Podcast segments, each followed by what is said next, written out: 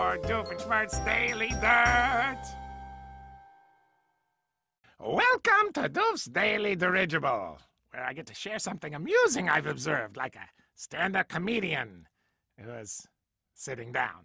So recently, I observed Christmas stuff is already on display and for sale at the stores. I, I haven't even put my Heinzoween decorations away, and there's lights and bows and this singing Santa toy near the checkout line moaning at me. I, I think his batteries were low because he sounded like a, a seal with a stomach ache. He was going, ah, ah, ah. Look, I'm all for getting into the holiday spirit. As you may know, I don't really hate Christmas. I'm just not in any rush. Turns out, actually, that I'm really good at delaying gratification because I never win at anything. Ever.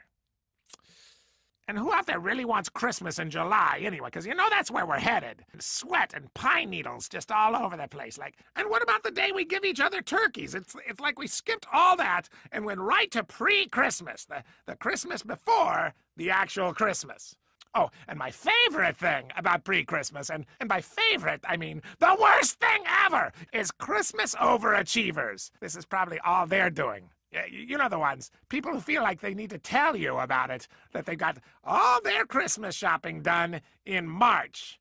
Yeah, well, mine's done too, buddy, because I'm not getting you anything. Because, you know, you're not a real person. You're only a hypothetical proxy for my outrage. So there! And where's the excitement in getting it all done early, or, or even on time for that matter? I, I love, I love personally waiting to the last minute.